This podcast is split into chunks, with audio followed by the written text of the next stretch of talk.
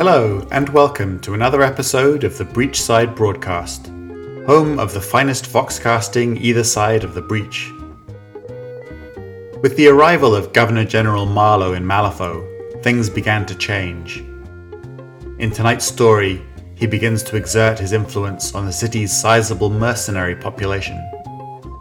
But the mercenaries of Malifaux are not to be trifled with.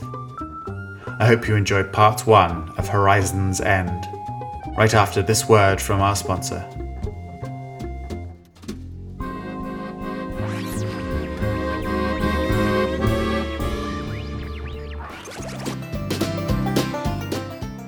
This episode of the Breachside broadcast is brought to you by the Catalan Corps, the only democratic mercenary outfit in Malifaux.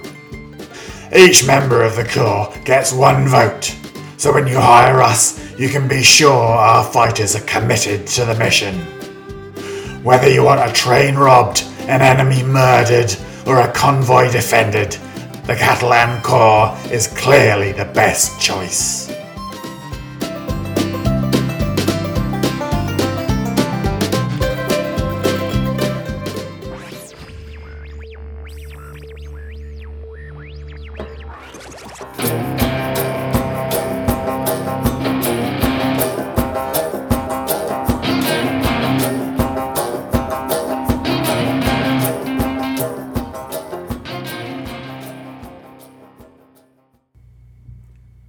Horizon's End by Justin Gibbs. Von Schill made his way out the city gate and up the road toward the breach.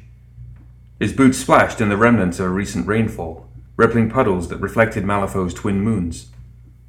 Marching behind him were two dozen fully armed and armored Freikorpsmen, their faces hidden behind gas masks. Bandoliers of stick like grenades were strapped to their chests, and two even carried bulky flamethrowers of questionable legality. It was more of a show than Von Schill normally put on when meeting with a potential client, but tonight was no ordinary night, and Von Schill was expecting trouble. Before reaching Malifaux Station and the breach, Von Schill turned to his right, detouring toward the Governor General's mansion. The building was built to be imposing, but years of living in Malifaux had inured Von Schill to the sight. He was more concerned with why the new Governor General had contacted him. In his estimation, People as powerful as Marlowe didn't call on mercenaries unless they needed a very particular brand of deniability and lethality. By showing up in such a public manner, Von Schill knew that he was likely sabotaging whatever offer Marlowe wanted to make to him. The Guild and the Freikorps had been in an uneasy standstill ever since he told the former Governor General just where he could shove it six years earlier. He had left the Guild and taken a good number of its best generals, soldiers, and support staff with him when he formed the Freikorps along with a not insignificant amount of weaponry and ammunition, and that wound had never quite healed. The new Governor General might not hold a grudge, but all the drama with Ramos had made it clear that Marlowe was the sort of man who was trying to clean up loose ends, and that made Von Schill wary. Better to go in with too many troops and ruin a deal than with too few and wind up in a prison in Vienna. He reached up to knock on the door and felt a faint ache of pain. His pneumatic arm was still new, and though his body had mostly adjusted to it, it still caused him pain on wet nights such as this.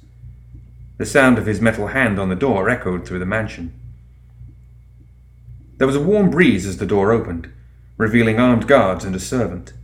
The guild guardsmen and the Freikorpsmen eyed each other tensely, fingers absently brushing against holsters. Von Schill noted that the guardsmen were more heavily armored than what would be considered typical, with armored vests beneath their coats and clockwork pistols on their hips. He counted no less than four high powered shotguns at a glance, and one of the women was even armed with some sort of experimental rifle that he'd never seen before. It looked like the sort of thing Hoffman might build. The guardsmen were prepared for a fight, but it was the preparation of soldiers. There was no attempt to prominently display their weapons, no sense of children being allowed to play with their father's guns. These were trained soldiers who were focused on their duties. Von Schill's estimation of Franco Marlowe rose very slightly. The tension was palpable, and after a moment Von Schill sighed.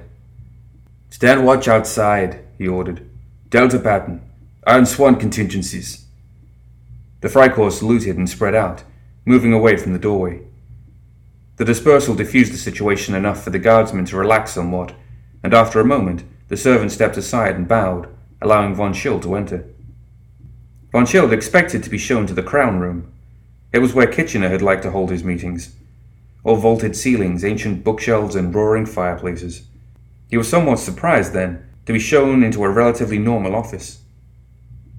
Electric lights illuminated a horseshoe shaped desk that was surrounded by a sunburst of bookshelves. He cast a quick glance at the nearest titles and noted with approval that they all seemed to be related to bureaucratic and magical matters. There was not a single piece of non fiction or classical literature on the entire shelf. The Governor General was behind his desk, and he stood and smiled as the mercenary approached. Von Schill, what a pleasure to meet you in person. I've heard good things. Marlowe was wiry and compact, probably no more than a decade older than Von Schill himself. He was dressed in a formal suit, but he wore it like armor. It was neat and pristine, but he seemed comfortable, like a man for whom neatness was simply a way of life, rather than a burden of office. Von Schill nodded his greeting. Governor General, pleased to finally meet you. Marlowe's lips curved upward in a faint imitation of a smile. Come, we have much to discuss. He motioned to the seat opposite him. I hope your journey here was pleasant. We've been working quite hard to make the city safer. Von Schill seated himself and leaned forward, folding his hands together on the desk. In his experience, it tended to put people off guard when he adopted such an aggressive posture early in the negotiation. Yes, I've seen all that you've been accomplishing. Marlowe didn't even seem to notice. You don't sound as if you approve. I don't, he bluntly admitted. I think you're doing a better job than Kitchener with running the city, but it's still a damn mess. Marlowe's eyebrows arched upward in curiosity. I see you're not a man who minces words. Tell me, Von Schill, how would you have handled things differently? I'm curious to hear how a veteran tactician would have approached this situation. Von Schill barked out a laugh. Are you now? He pulled a cigar from his pocket and tapped it against the desk. That's going to run you a pretty hefty consulting fee. The Governor General leaned back in his chair and waved the concern away. Way I see it, Von Schill started, pausing only to light his cigar, take a pull from it, and exhale a cloud of smoke into the air. The biggest problem the Guild's got is the quarantine zone. You're holed up in downtown, so focused on the soulstones up north that you've allowed the rest of the city to rot around you. Kitchener had the right idea when he tried to bulldoze the whole mess to the ground, but as usual, his execution was piss poor. You would have marched in troops. It was less of a question and more of a statement.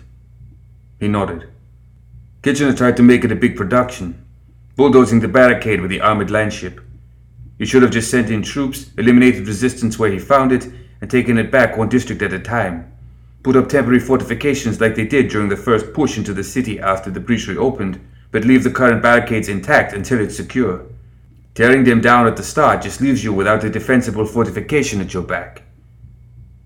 Marlowe considered the advice for a moment. And how would you deal with the ghosts of Stranger's Keep, the necromantic squatters of the Barrows? The mercenaries camped out in Powderburg. Von smirked as he referenced his own troops. Last I checked, you've got an entire division of death marshals. Lady Justice is a damn good woman, but she runs her people like skirmishers when you frankly need an army. Marlowe sat up and smiled, as if pleased at Von Schill's conclusions. You run a finely oiled organization. Clean, straightforward, orderly. These are all things I can respect. He regarded the grizzled mercenary for a long moment. Even so, the Freikorps is essentially a private army operating within the bounds of Malifaux City, for hire by anyone with enough coin to pay your fees. That poses a problem for me. Would you abide a squad of your own men taking side contracts and doing whatever they wished? Von Schill's eyes narrowed. He wasn't entirely certain where Marlowe was leading the conversation, and he didn't like not knowing. My troops, men and women alike, either work for me or they don't. They are free to leave at any time if they get wind of a better opportunity. With a nod, Marlowe continued. That is how I prefer things as well. Ambiguity is for lesser men. Though, in my case, you either live in my city or you don't. Those who choose to live in my city must abide by certain rules. Von Schill puffed on his cigar. The Freikorps break no laws, Marlowe. We've got special dispensation for our heavy weaponry. I don't recall seeing any special permission to set up an armored compound in the quarantine zone. Marlowe's tone made his words feel conversational, but there was a threat in them nevertheless, like a buried landmine. Von Schill just shrugged his shoulders. Nobody's told us to leave. Marlowe's reply was a thin smile.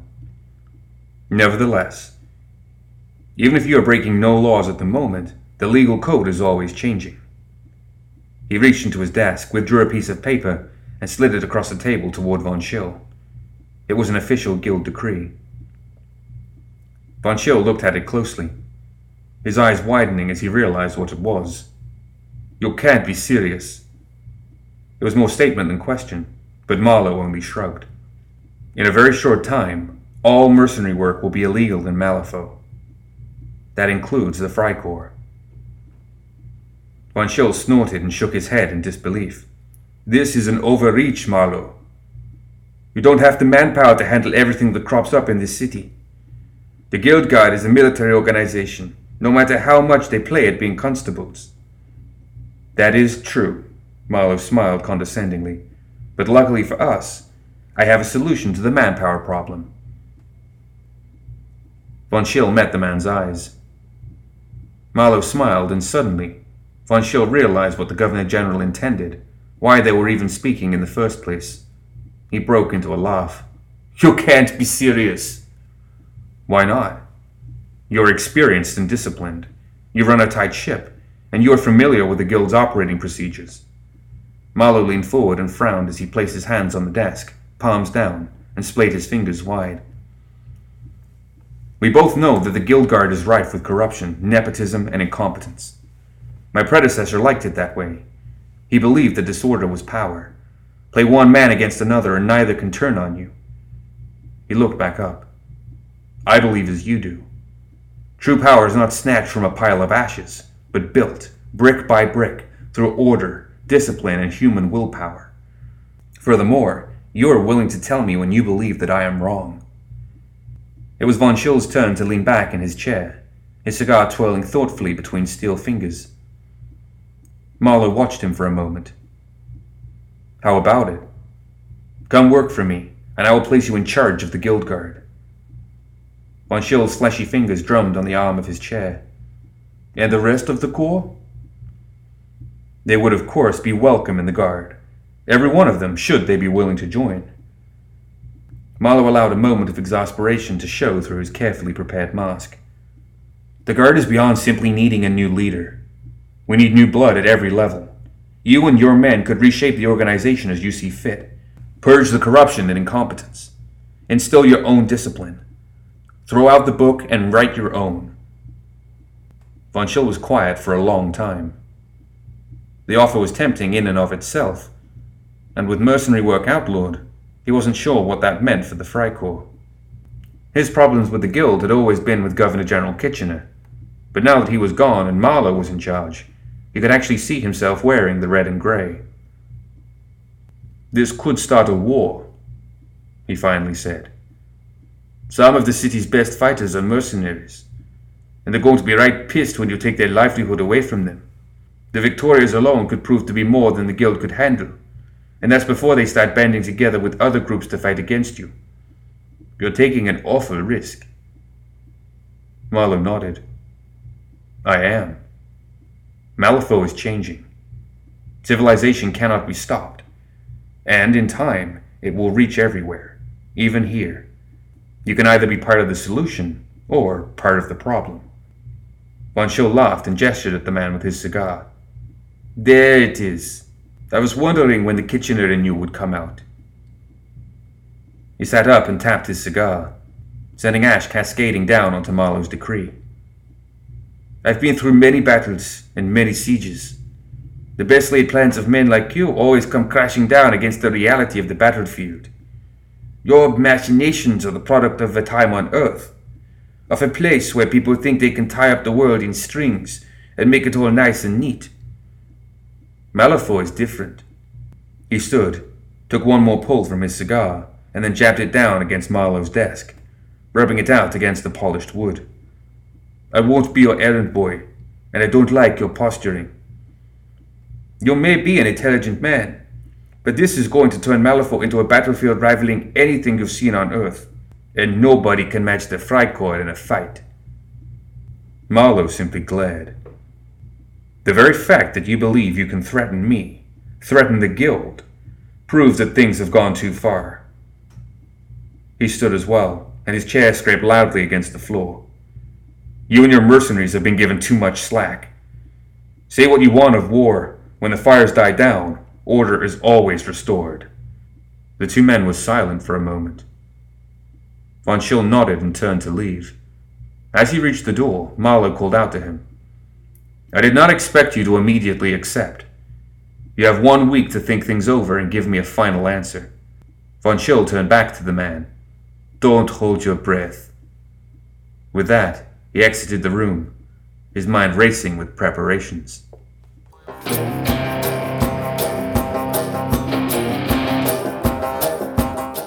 The ethervox crackled and popped, but the Governor General's voice still filled the small room. Malifaux is a frontier, and like any frontier, it has drawn countless hardworking men and women who wish for nothing more than to forge a new life. Unfortunately, it has also drawn those who are running, running from their past, running from the law, and even running from themselves. Frontiers exist at the margins of every society, and in those margins, the shadows make their home.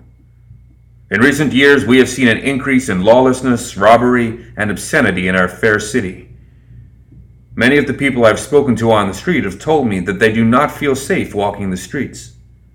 Many of them do not even feel safe in their homes. At that, Parker Barrows momentarily stopped cleaning his gun to glance at the ethervox. The voice continued. As your new Governor General, it falls to me, Franco Marlowe, to put an end to this lawlessness and to restore peace to our city. Every horizon ends somewhere. Every shadow is invariably pushed back by the light. Progress tirelessly marches onwards, and every frontier is just the seeding ground of a civilized society. Parker spun the chamber of his six shooter before slamming it home and taking aim down the sights. A thin, weedy man in a rumpled suit stared back at him, his eyes wide with panic. Do you need to test the sights on me? Parker shrugged and lowered his pistol. Calm down. If I wanted to shoot you, I'd shoot you. He hooked his head toward the ethervox. I don't like the sound of this new Governor General. Seems like he's finally settled into place and started rolling things forward. Just another guild politician, Doc Mitchell replied pushing his glasses up on his nose. He probably just enjoys the sound of his own voice. Parker shook his head. No, listen. The words are polished. Every horizon ends somewhere. It's the kind of thing a dolled up windbag on a podium would think up to turn heads. But listen to his voice. It's flat, pragmatic. He wrote this speech and practiced it a dozen times. Doc Mitchell sighed and started digging around in his bag for a bottle of whiskey. So? So, Parker said as he started cleaning his second pistol. It means that he's careful. Careful with his words, probably careful with his actions. He doesn't see this as being all about himself. Parker turned the ethervox up, and the Governor General's voice droned on. Our citizens cannot be expected to police themselves. Law and order must exist for everyone, not only those who can afford it. To this end, from this day forward, the Guild will no longer post public bounties for wanted criminals. Parker sat up in his chair, his pistol suddenly forgotten. Furthermore, anyone posting or accepting their own bounties will be tried in a court of law, and if found guilty, hung as contract killers. Doc Mitchell laughed as he unscrewed the cap from the only alcoholic thing he found in his bag a bottle of cough syrup. And you were worried? It sounds like good news for you. Parker sighed and shook his head. No, this will only make things worse. I would think that a man with a bounty on his head would be happy to have it lifted. Doc Mitchell raised a skeptical eyebrow before throwing back his head and taking a long swig from the cough syrup. When he lowered it, he winced at the taste. Parker was barely paying attention. McGill's not gonna just leave us alone out here. This doesn't mean fewer people hunting us. It just means that instead of unprepared mercenaries and people chasing a payday coming after us, we're going to have to deal with armed forces. The guild's going to have to recruit hard to keep the peace. And this guy, Parker pointed his pistol at the Ethervox, he's not going to hire off the streets. He's going to bring in people with military training. People who don't care about the money so much as wiping out lawlessness. Those people. Those people are dangerous. Not to mention the increased competition. Spots were already starting to form in front of Mitchell's eyes. Competition? Parker flashed him a cruel smile. How do you think all those mercenaries and bounty hunters are going to make a living now?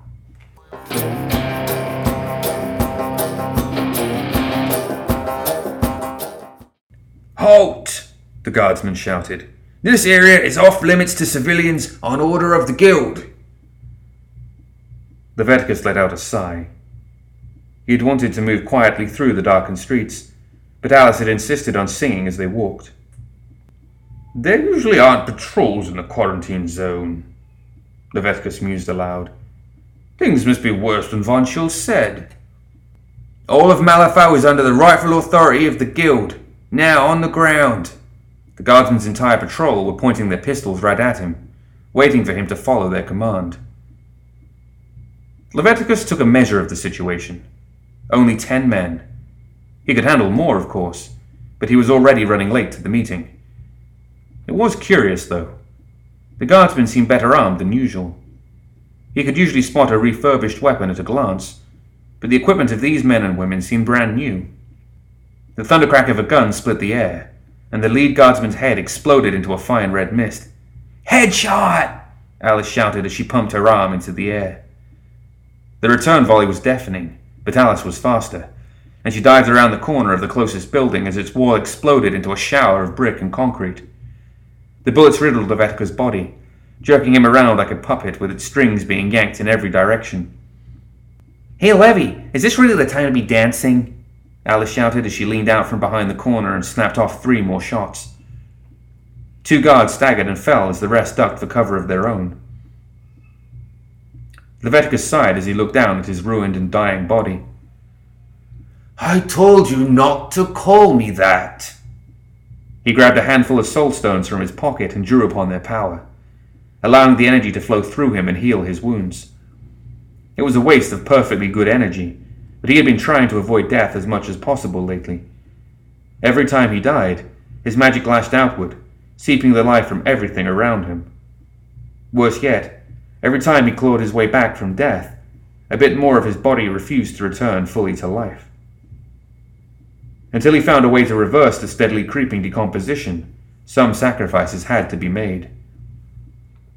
Pushing such thoughts out of his mind, he gestured toward the nearest of the guardsmen. Enough of this foolishness. With a thought, he sent the universe on its way, allowing the full weight of entropy to wash over them. Their bodies began to unmake themselves, disintegrating into a black ash as they stared down at their disappearing limbs in horror.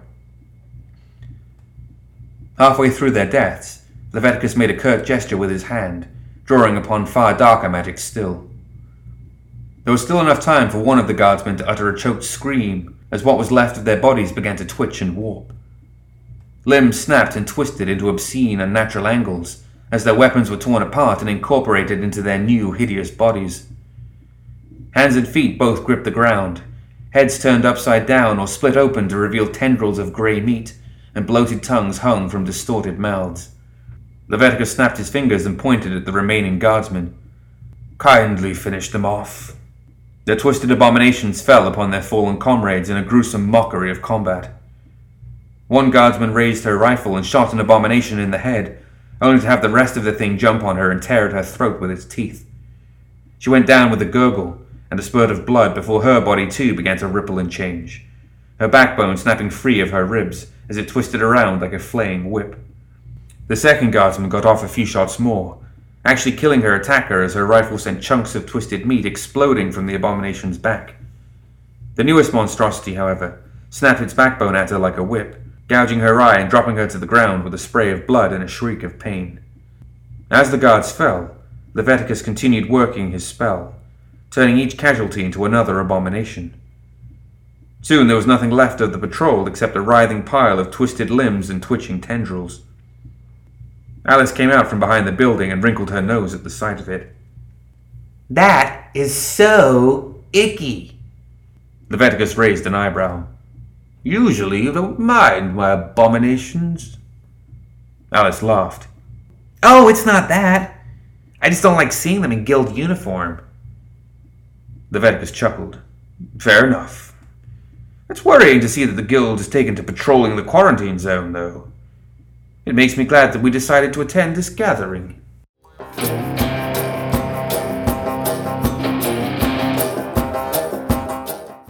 Parker and his gang had to approach the city from the eastern edge and scale the tall stone wall while the patrolling guard wasn't watching. It was hard work, and by the time they'd gotten close to the Freikorps compound, their hands and backs were already aching. Parker didn't mind. The pain would keep them alert, and in the quarantine zone, that was a good thing. Parker was more than confident in his abilities to handle any threats that may arise. The Wokou raiders that accompanied him flitted across the rooftops of the district's squat blocky buildings, while Mad Dog kept pace behind him. A fine dust seemed to cover everything, and their bandanas were raised to keep them from breathing in too much of it. As they reached the Freikorps compound, Parker became aware of people watching them. He caught the glint of a scope in one window, a hand signal from a rooftop, armored silhouettes stepping back into darkened alleys. The Freikorps seemed to have soldiers everywhere. Parker thought he had a good sized bandit gang, but the Freikorps were putting him to shame. Other than being the largest building in the district, the Freikorps compound blended in well enough with the rest of the blocky structures in Powderburg. Parker knew that its walls were armored, and that there were probably more hidden traps and security measures than he cared to guess at. By the time they'd reached the front gates, he was already trying to work out just how he'd rob the place. A pair of armored Freikorpsmen pushed the gate open. One nodded to Parker. I'll show you to the main hall. You're the last to arrive. On time, Mad Dog spat. It's just another way to say predictable. As the Barrows gang closed ranks, the Wokou raiders descended gracefully to the ground floor and joined them. That's everyone, Parker confirmed. Lead the way. The Freikorpsmen led them through the clean, well lit halls of the compound. All of the doors they passed were closed. Parker guessed that many of them led to sleeping quarters, armories, and supply depots, but there wasn't any way to be sure without sneaking away and seeing for himself. Unfortunately, the Freikorps were keeping a close eye on him. Soon they arrived at the main hall. It was filled with a ragtag assortment of mercenary leaders from all across Malifaux. Parker recognized Chambers, sister to the infamous Victorias, who was seated at the room's large table looking bored. In the corner stood Tara, one of the few undead mercenaries of whom he was aware, her black hair framing her pale face. She was speaking to a man whose uniform marked him as a representative of the highly successful Catalan Corps. Parker's eyes narrowed when he caught sight of Leviticus. Just why the creepy necromancer had been invited to the meeting was beyond him. In Parker's mind, people like Leviticus gave a bad name to outlaws and murderers. Leviticus noticed him glaring, excused himself from a conversation with a man dressed all in black, and approached the bandit. Mr. Barrows. He smiled, but it was the smile of a jackal, all teeth and no compassion. You stole a necromantic converter from me last month. Parker rubbed his chin and tried to look thoughtful. Hmm. That doesn't ring any bells. Not even sure what a necromantic converter would look like. It's a rectangular device about two feet long and a foot wide, with spirit crystals and soul stones set into the core mechanisms. It would have looked very old. Leviticus' fingers twitched in annoyance. It cost me a great deal of money to have it shipped south from the northern hills. On its way to the city, someone derailed the train and stole the device. That does sound like the sort of thing we might have done, Parker admitted. We steal quite a bit, though, and I certainly don't remember having seen anything like the machine you're describing. Leviticus sighed. It howls with the eternal torment of the ancient never-born souls trapped within its core. Parker snapped his fingers in recognition. Ah, you're talking about the screaming box. Damnedest thing I've ever seen. We were certain the thing was possessed by a ghost or something. Relief flooded Leviticus' body. Then you still have it. He barked out a laugh. Hell no! We shot that thing up as soon as it started calling to us by name. Took the soul stones out to the middle of nowhere and buried them just to keep from ending up haunted by the damn things. Leviticus just stared at him in disbelief. You destroyed it. Parker shrugged. It was a box full of angry, vengeful ghosts. What the hell else was I gonna do with it?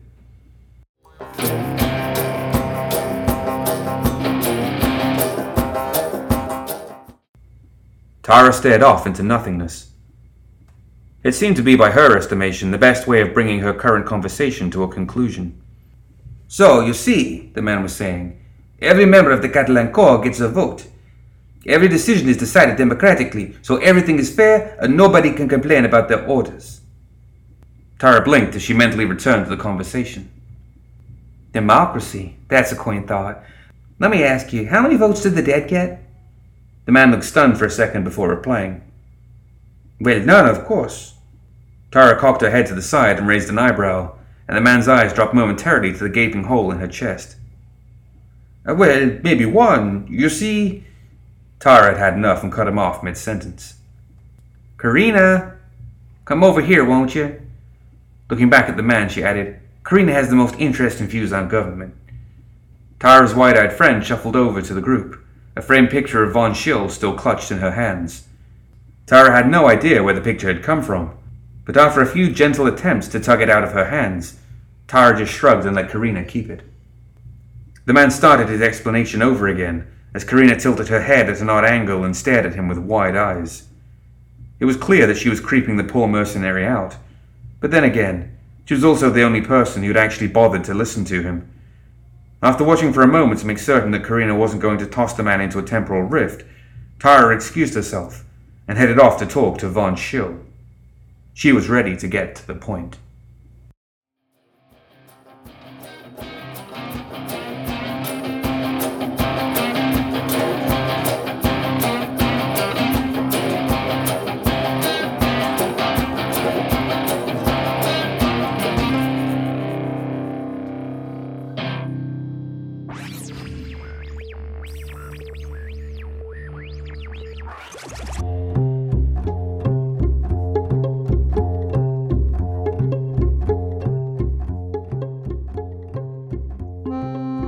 That's it for another episode of the Breachside broadcast.